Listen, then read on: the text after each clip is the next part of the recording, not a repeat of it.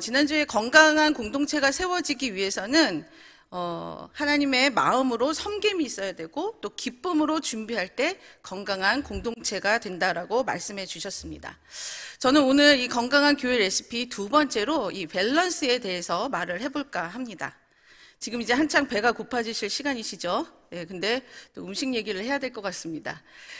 저희 집 식구들은 뭐든지 다 잘 먹어요. 그래서 음식에 어떤 예를 들까 좀 고민을 했었는데 된장찌개, 우리 한국 사람 하면 또 된장찌개죠. 이 된장찌개 예를 들어보려고 합니다.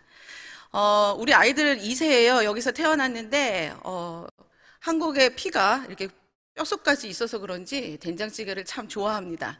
그런데 이상하게 제가 끓여주는 된장찌개는 아이들이 조금씩 다 남겨요. 그런데 그 아빠가 끓여주는, 남편이 끓여주는 된장찌개는 하나도 남김없이 싹싹 먹는 거예요. 이상하다. 분명히 그래도 엄마가 끓여주는 게 더 맛있을 텐데 왜 우리 아이는 내가 끓여준 건 남기고 아빠가 끓여주는 거는 다 먹을까? 혼자 고민을 해보았습니다. 그런데 그 원인이 어디에 있었냐면 된장에 있었어요. 저는 이제 좀 싱겁게 먹이는 것이 건강하다고 생각해서 된장량을 조금 풀고 이제 야채를 많이 집어넣어서 끓이다 보니까 간이 안 맞았었던 거예요. 애들 입맛에. 그러니까 남기게 되고 우리 남편은 그냥 뭐든지 그냥 넉넉하게 이렇게 넣다 보니까 이 된장찌개가 아이들의 입맛에 맞았던 것이죠. 그러니까 싹싹 남김없이 먹었습니다. 이 어떤 음식이든지요, 이 재료의 밸런스가 깨어지게 되면 이 본연의 맛을 잃어버린 국적 불명의 음식이 되기 쉽습니다. 그렇게 되면 가족들한테 외면을 받죠. 우리가 우리 사랑하는 이 건강한 공동체가 되기 위해서도 이 공동체를 구성하는 이 요소가 적절하게 밸런스를 맞출 때 우리는 건강한 공동체를 세울 수 있는 것입니다. 우리가 공동체에 그러면 이렇게 모여있는 우리 이 교회 공동체만을 생각할 수 있습니다. 그러나 이 교회 공동체는 작은 가정들이 모여서 세워지는 공동체이기 때문에 건강한 교회 공동체가 되기 위해서는 건강한 가정들이 밑바탕이 되어서 세워져야 된다라는 결론을 가질 수 있습니다. 해마다 5월은요, 가정의 달이다라는 말을 우리 몇십 년씩 듣고 살았죠. 그런데 정작 이 가정, 어떻게 세워져야 이 건강한 가정인가에 대해서는 우리가 너무 깊이 생각해 보지 않았던 것 같습니다. 그래서 오늘 이 시간에는요, 이 건강한 교회 공동체의 근간이 되는 건강한 가정 공동체를 만들어가기 위해서 우리에게 필요한 요소는 무엇이고 또 어떤 밸런스를 이루어 가야 하는지를 살펴보도록 하겠습니다. 먼저 건강한 가정 공동체가 되기 위해서는요, 말씀의 밸런스가 이루어져야 합니다. 우리 여기 계신 우리 모든 성도님들을 매일매일 말씀을 읽고 묵상하실 것입니다. 그리고 그 읽고 묵상한 말씀을 내 삶에서 적용하려고 그렇게 노력하며 살아가실 것입니다. 그리고 그렇게 정확하게 이렇게 적용하며 살다 보면은 분명히 내가 속한 가정이나 내가 속한 교회나 내가 속한 직장 공동체에서 이 건강하게 이 모습들이 계속 나와야 되는데 이 안타까운 것은 나는 말씀을 읽고 적용을 한다고 살아가지만 이상하게 우리 가정도 삐걱거리고 회사도 삐걱거리고 목장도 삐걱거리고 교회도 삐걱거리는, 그래서 이게 상처를 받고 상처를 주는 그런 곳이 될 수도 있다라는 것입니다. 그 이유가 무엇일까? 예, 말씀을 읽고 해석을 하되 이 사람들은 다 이기적인 마음이 있어서 우리에게 좋은 쪽으로만 해석을 하려고 하고 그렇게 적용을 하려고 하다 보니 말씀의 밸런스가 깨져버리고 되고, 그러다 보니 이 공동체는 이 건강하지 못하게 되고 서로 상처를 주고받는 그런 안타까운 곳으로 전락해 버리는 것입니다. 저희가 아까 함께 읽은 에베소서 6장 1절부터 4절까지의 말씀은 건강한 가정 공동체가 되기 위한 가장 기본이 되는 말씀이기도 합니다. 그래서 오늘 같은 마더스데이라든지요, 한국에서는 어버이 주일에 많이 나눠지는 설교의 본문이기도 합니다. 오늘 그 본문을 다시 한번 보겠습니다. 자녀들아, 주 안에서 너희 부모에게 순종하라. 이것이 옳으니라. 내 아버지와 어머니를 공경하라. 이것은 약속이 있는 첫 계명이니 이로써 내가 잘되고 땅에서 장수하리라. 또 아비들아, 너희 자녀를 노엽게 하지 말고 오직 주의 교훈과 훈계로 양육하라. 이 구절에서 사도 바울은요, 아주 명확하게 부모와 자녀를 향해서 마땅히 행해야 할 바를 말하고 있습니다. 자녀라면 부모님에게 순종하고 공경해야 한다고 말하고요, 부모라면 자녀를 노엽게 하지 말고 오직 주의 교훈과 훈계로 양육해야 한다라고 말하고 있습니다. 사도 바울은 가정 공동체를 이루는 이 핵심 요소, 즉 부모와 자녀 이 양쪽을 향해서 그들이 감당해야 하는 이 복음적 삶을 정확하게 말씀하고 있는 것이죠.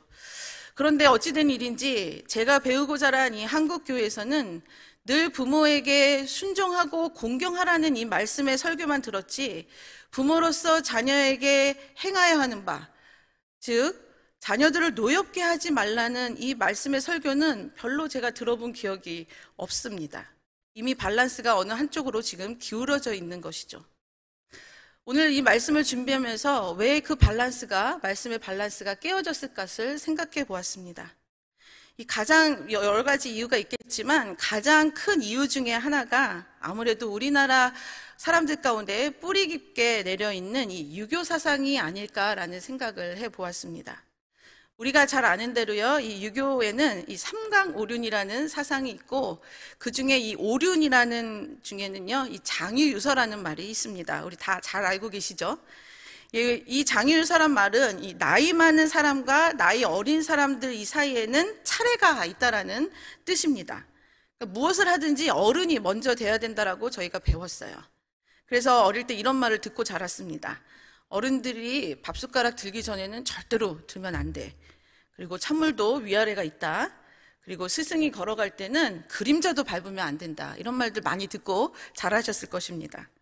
이 무조건적으로 윗사람을 대우해야 이 예의범절이 있다라고 이 평가를 받는 사회 분위기 가운데 지나다 보니 당연히 교회에서도 이 자녀로서 부모에게 순종하고 공경해야 복을 받는다, 그 말만 강조된 것은 아닐까라고 생각해 보았습니다.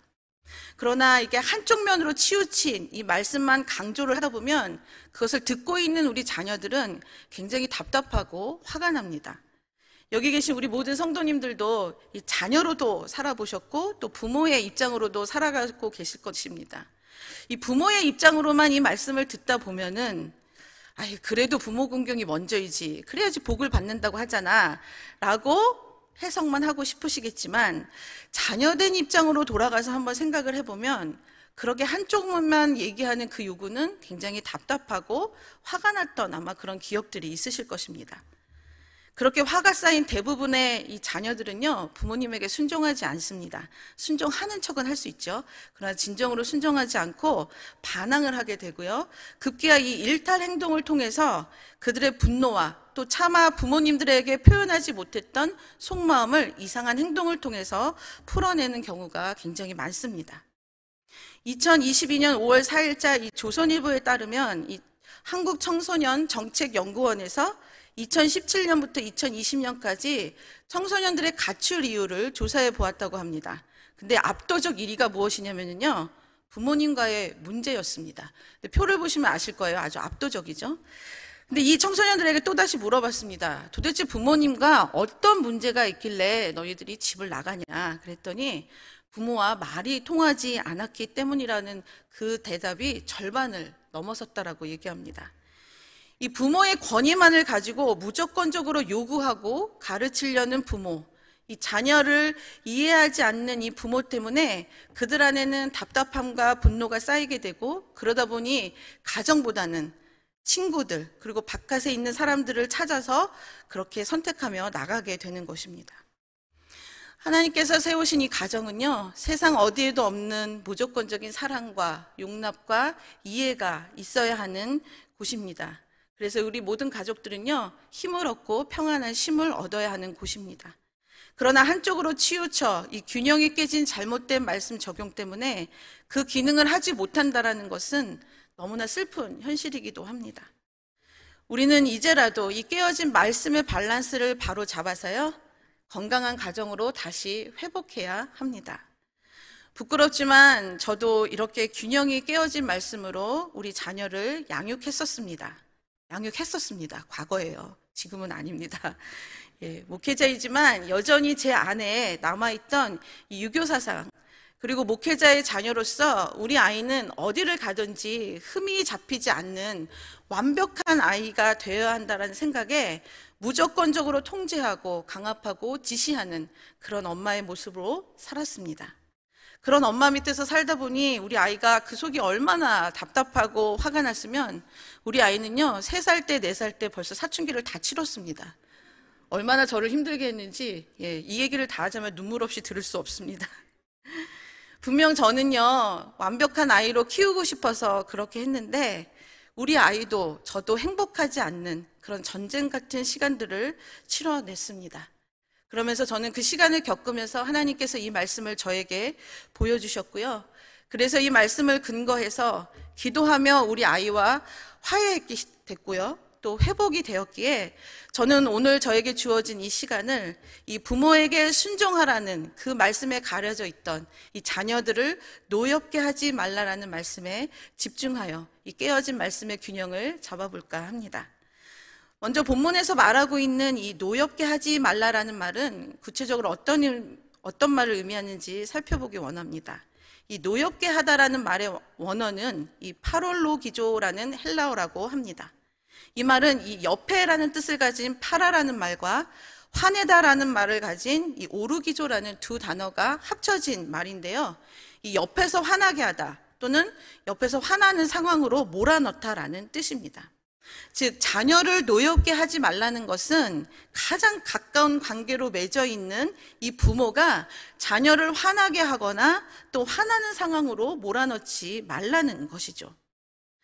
사실 바울이 이 말을 한 그 서신서를 쓸 당시에는 이 로마 시대에서는 이 말이 굉장한 파장을 불러일으킬 만한 말이었다고 합니다. 왜냐하면 당시 로마에는요, 이 아버지의 권력이라고 불리우는 법조항이 따로 있었대요. 그래서 로마 시민인 이 남자, 이 아빠들에게는 절대적인 권력을 가지고 있었다고 합니다.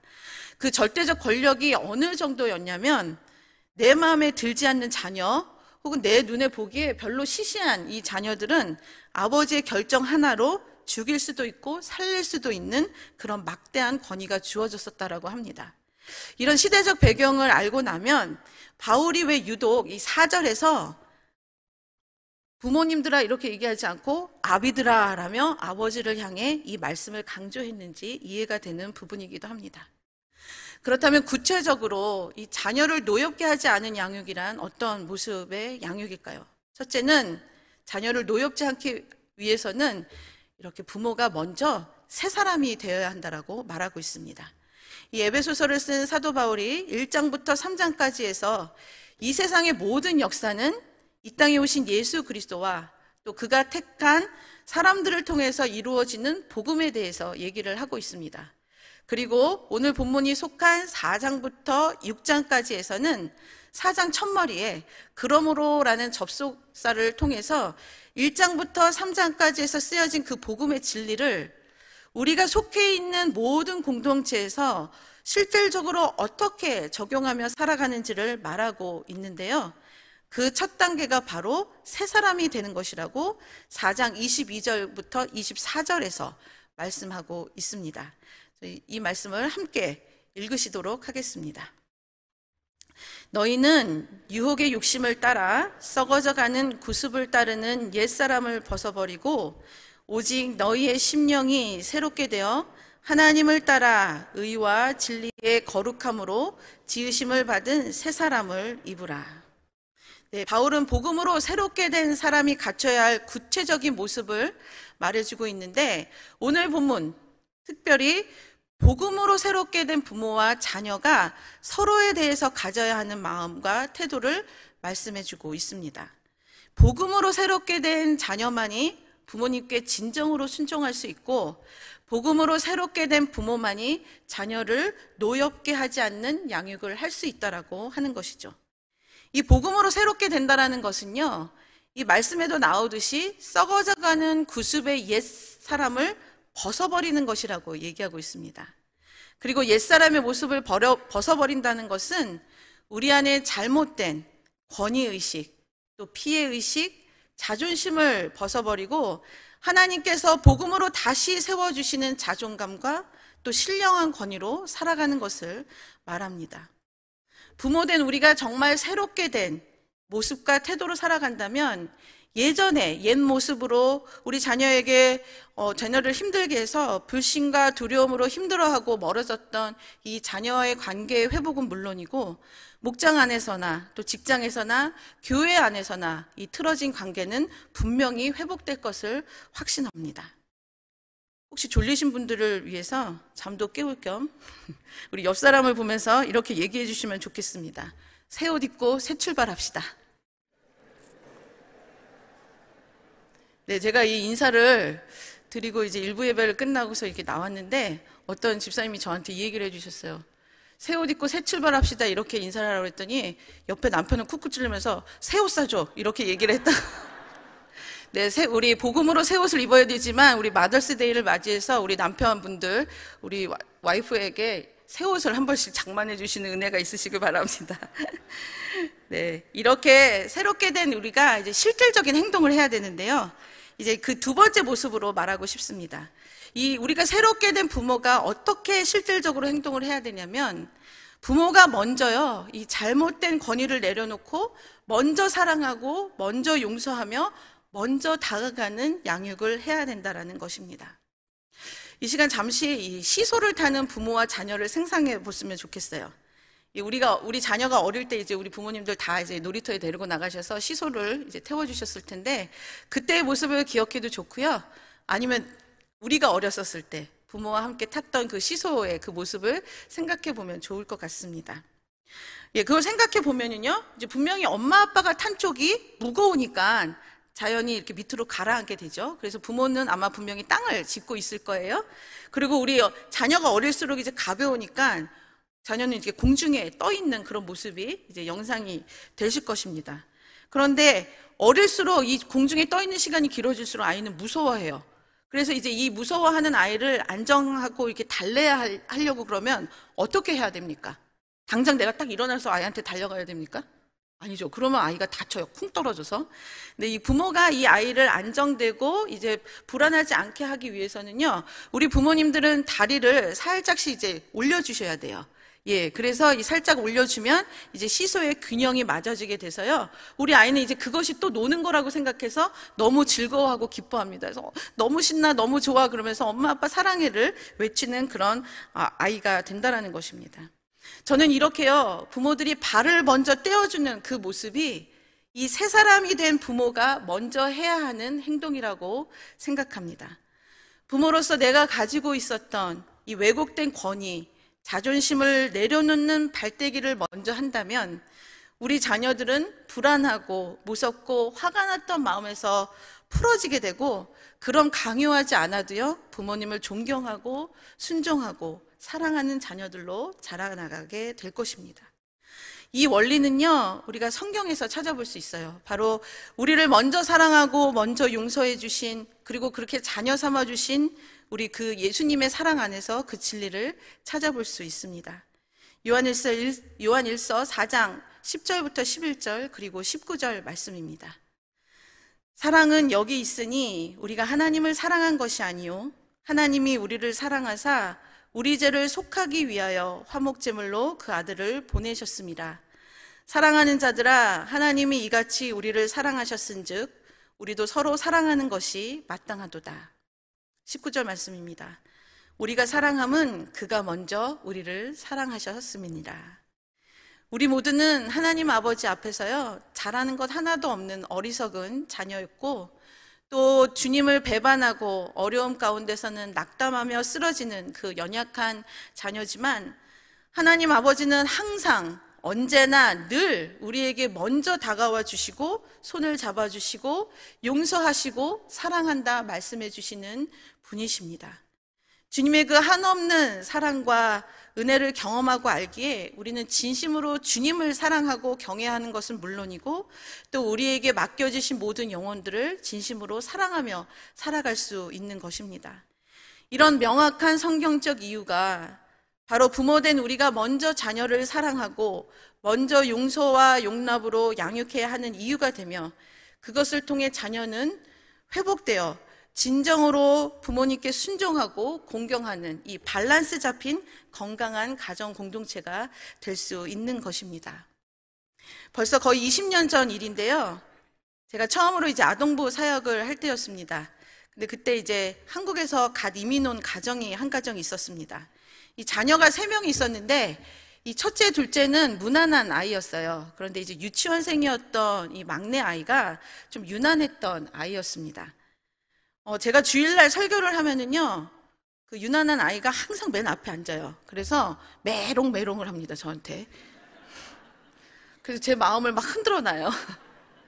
그리고 제가 이렇게 말만 하면은 이 설교 그 말꼬리를 붙잡고 그 말꼬리 갖고 막 놀리고 옆에 있는 애들 막 찔리고 때리고, 그래서 이 예배 시간이 막 아수라장이 되는 거예요, 이 아이 때문에. 몇 주는 참았습니다. 이제 온 지 얼마 안 되시는 세교우시잖아요.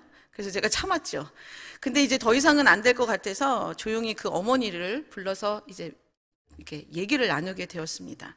그리고 제가 물었죠. 혹시 학교에서도 이런 문제가 있지 않나요? 라고 물었더니 엄마의 두 눈에 눈물이 글썽글썽 고이면서, 네, 학교에서도 맨날 이래서 맨날 불려갑니다, 이렇게 말씀을 하시더라고요.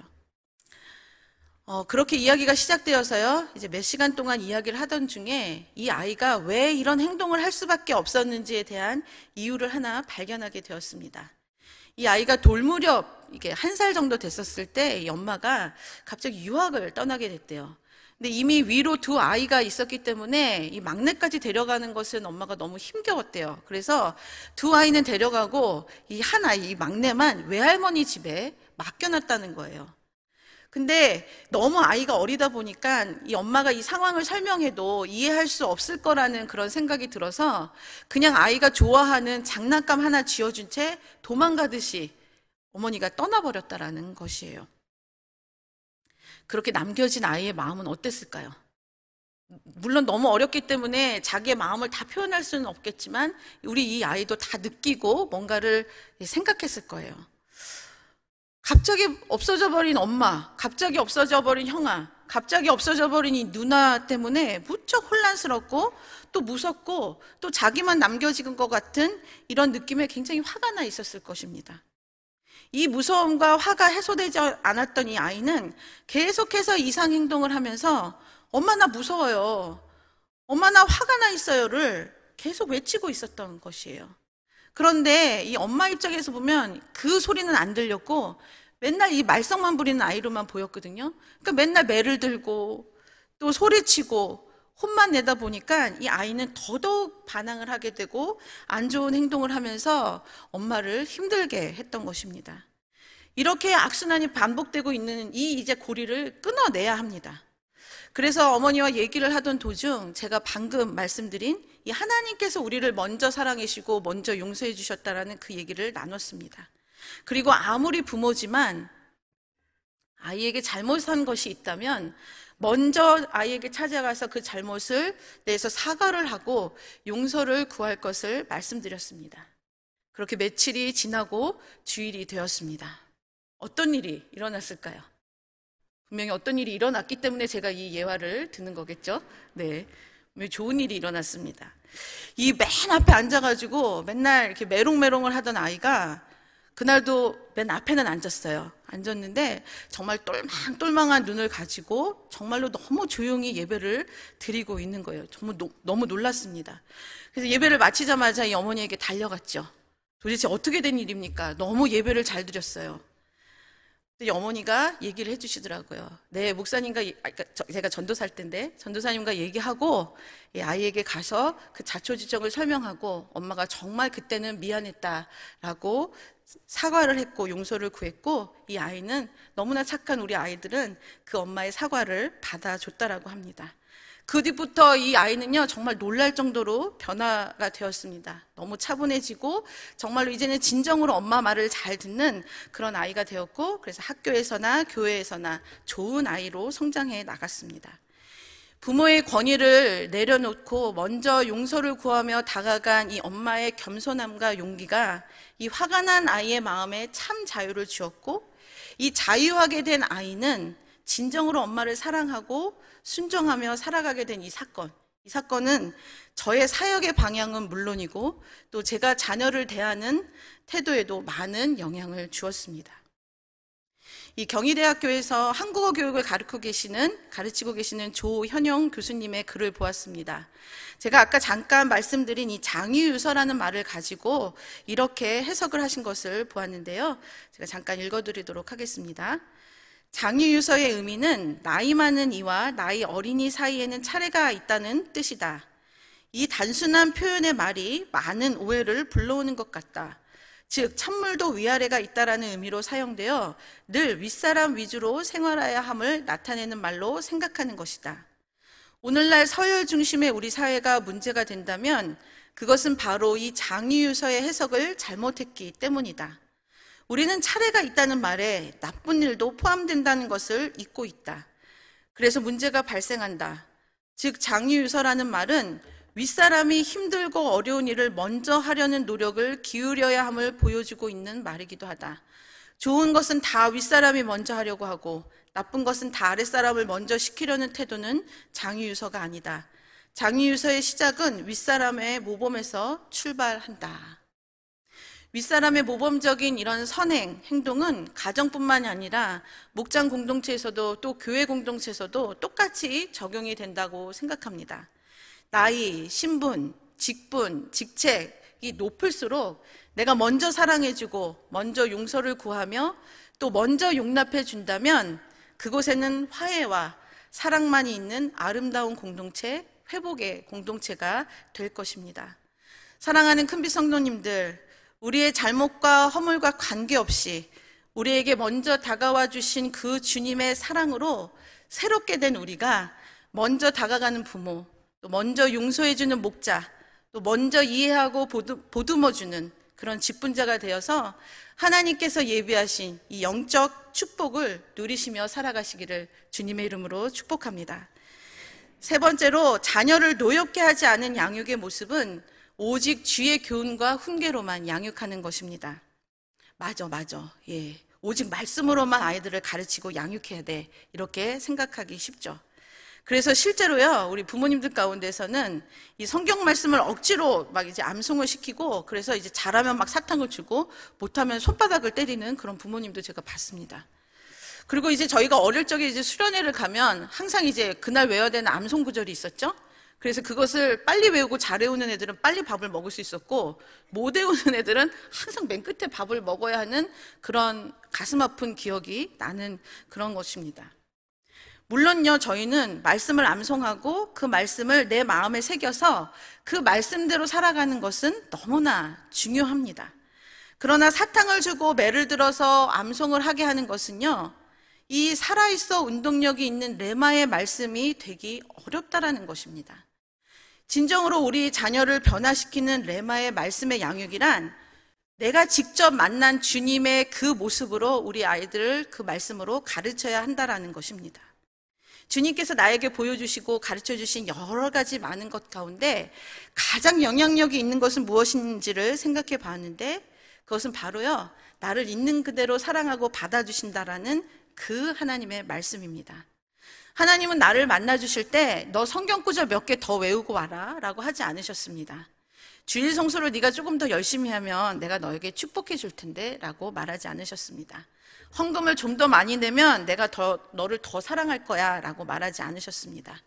내가 어떤 모습이든 내가 어떤 것이 부족해도 하나님은 나를 있는 그대로 받아주시고 나를 사랑하시는 그 마음이 한시도 떠난 적이 없다라는 것입니다. 왜냐하면 하나님께서 우리를 바라보시는 것은 내가 무엇을 가지고 있는 것을 바라보시는 것이 아니라 그분의 형상으로 만들어주신 그 존귀한 존재로만 바라보시기 때문입니다. 이런 무조건적인 하나님의 사랑과 용납을 알고 있는 우리가 왜 부모의 입장만 되면 그 은혜를 기억하지 못하고 세상적인 시각과 평가로 우리 자녀들에 대하며 자꾸 그 자녀의 모습이 아닌 자꾸 다른 사람이 되라고 얘기할까요? 물론 우리 부모님들은 다 내가 우리 자녀를 사랑해서 그렇죠 라고 대답하실 것입니다. 그렇게 하지 않으면 이 경쟁사회에서 우리 자녀가 뒤처질 것 같은 그런 불안감에 우리 자녀들을 자꾸만 비교하고 더 잘해야 돼, 더 잘해야 돼라며 책찍질하고 몰아세우고 있습니다. 그러면서 늘 그 끝에 하는 말은 내가 이러는 게 너를 힘들게 하려는 게 아니야. 다 사랑해서 너가 잘 되라고 하는 거야 라고 얘기합니다. 그런데 우리가 간과하고 있는 중요한 사실이 하나 있는데요. 그 말을 할 때 우리 아이들은요, 우리 엄마가 나를 사랑한다라고 느끼지 않는다라는 것입니다. 그리고 내가 그렇게 말한다고 해서요, 내가 원하는 대로 우리 아이들이 그렇게 다 잘 되지 않는다라는 것입니다. 공부에 은사가 없는 아이에게, 음악에 달란트가 없는 아이에게 모든 것을 잘하는 우리 엄마 친구의 아들, 엄마 친구의 딸처럼 되려고 하는 말은 우리 아이들에게요, 상처와 분노만을 남기게 되는 것입니다. 상처만 남기게 되고 남기게 되는 이 비교와 강요를 이제는 우리는 그만했으면 좋겠습니다.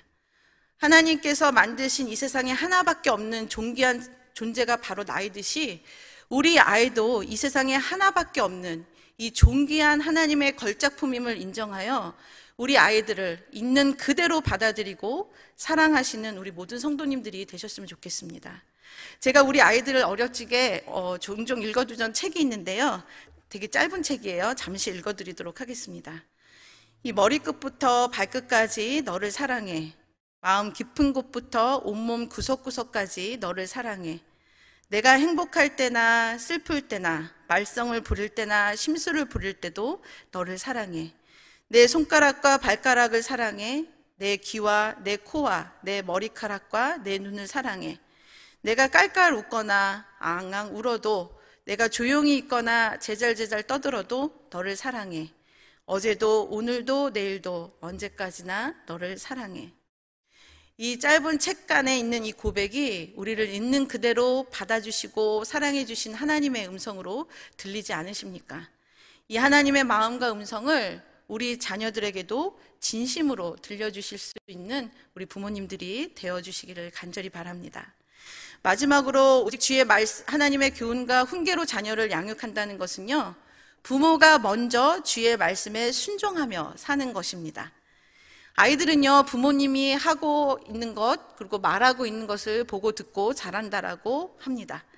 그래서 하나님의 말씀대로 살아가는 자녀로 키우기 위해서는 부모된 우리가 먼저 말씀대로 살아가는 모습을 보여주는 것은 굉장히 중요합니다.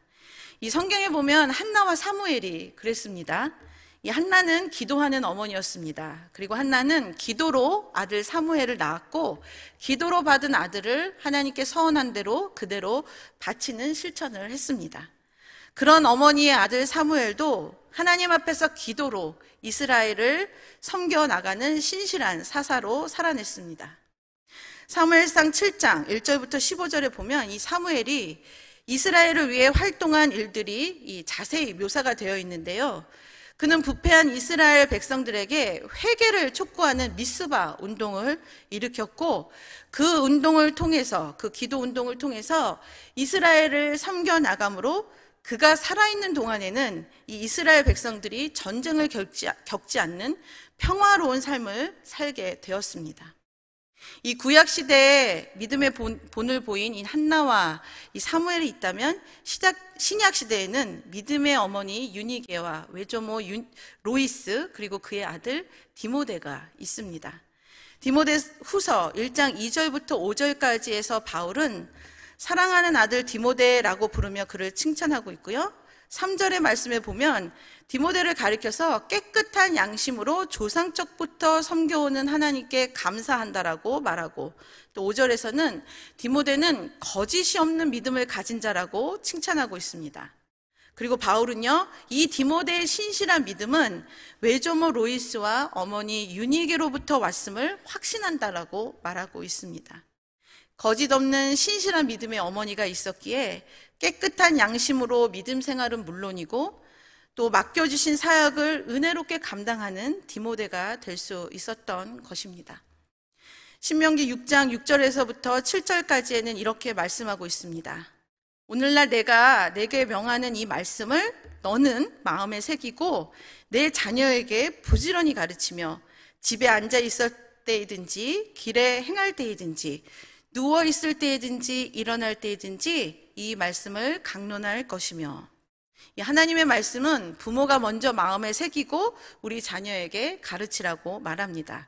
그리고 그 가르침은요, 입으로만 말하는 것이 아니라 앉던지 일어서던지 집에 있던지 길을 가던지 그 모든 행동을 통해 보여주라고 말씀하고 있습니다. 사랑하는 성도님들, 우리 부모님들, 말씀으로 살아내시는 부모님들이 되셨으면 좋겠습니다. 그래서 어려운 이웃을 위해 눈물을 흘리며 기도하는 부모님이 되어주십시오. 몸이 불편한 성도들을 위해 정성껏 음식을 준비하고 손발이 되어주시는 어머니가 되어주십시오. 열심히 일해서 번 돈을 나를 위해서만 쓰는 것이 아니라 선교지를 위해서 아낌없이 내어놓는 그런 아버지가 되어주십시오. 이렇게 말씀으로 직접 살아가는 부모님의 자녀는 사무엘처럼, 디모데처럼 너무나 당연하고 자연스럽게 말씀대로 믿음을 지켜나갈 것은 분명하고, 또 오늘 본문에서 말씀하고 있는 것처럼 주 안에서 부모에게 순종하고 공경하는 자녀가 되어 하나님께서 약속하신 그 모든 축복을 누리며 살 것을 믿어 의심치 않습니다. 말씀을 정리합니다.